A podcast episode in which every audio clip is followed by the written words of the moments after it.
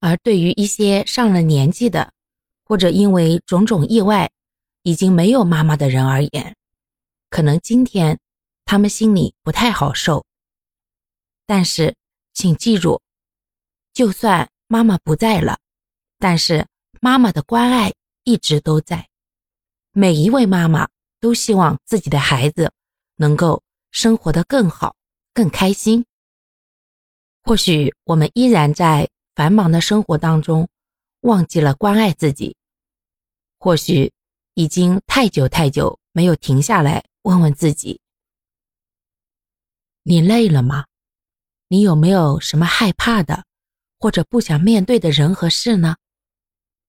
每当这样的时候，总会不由自主的第一个想到妈妈。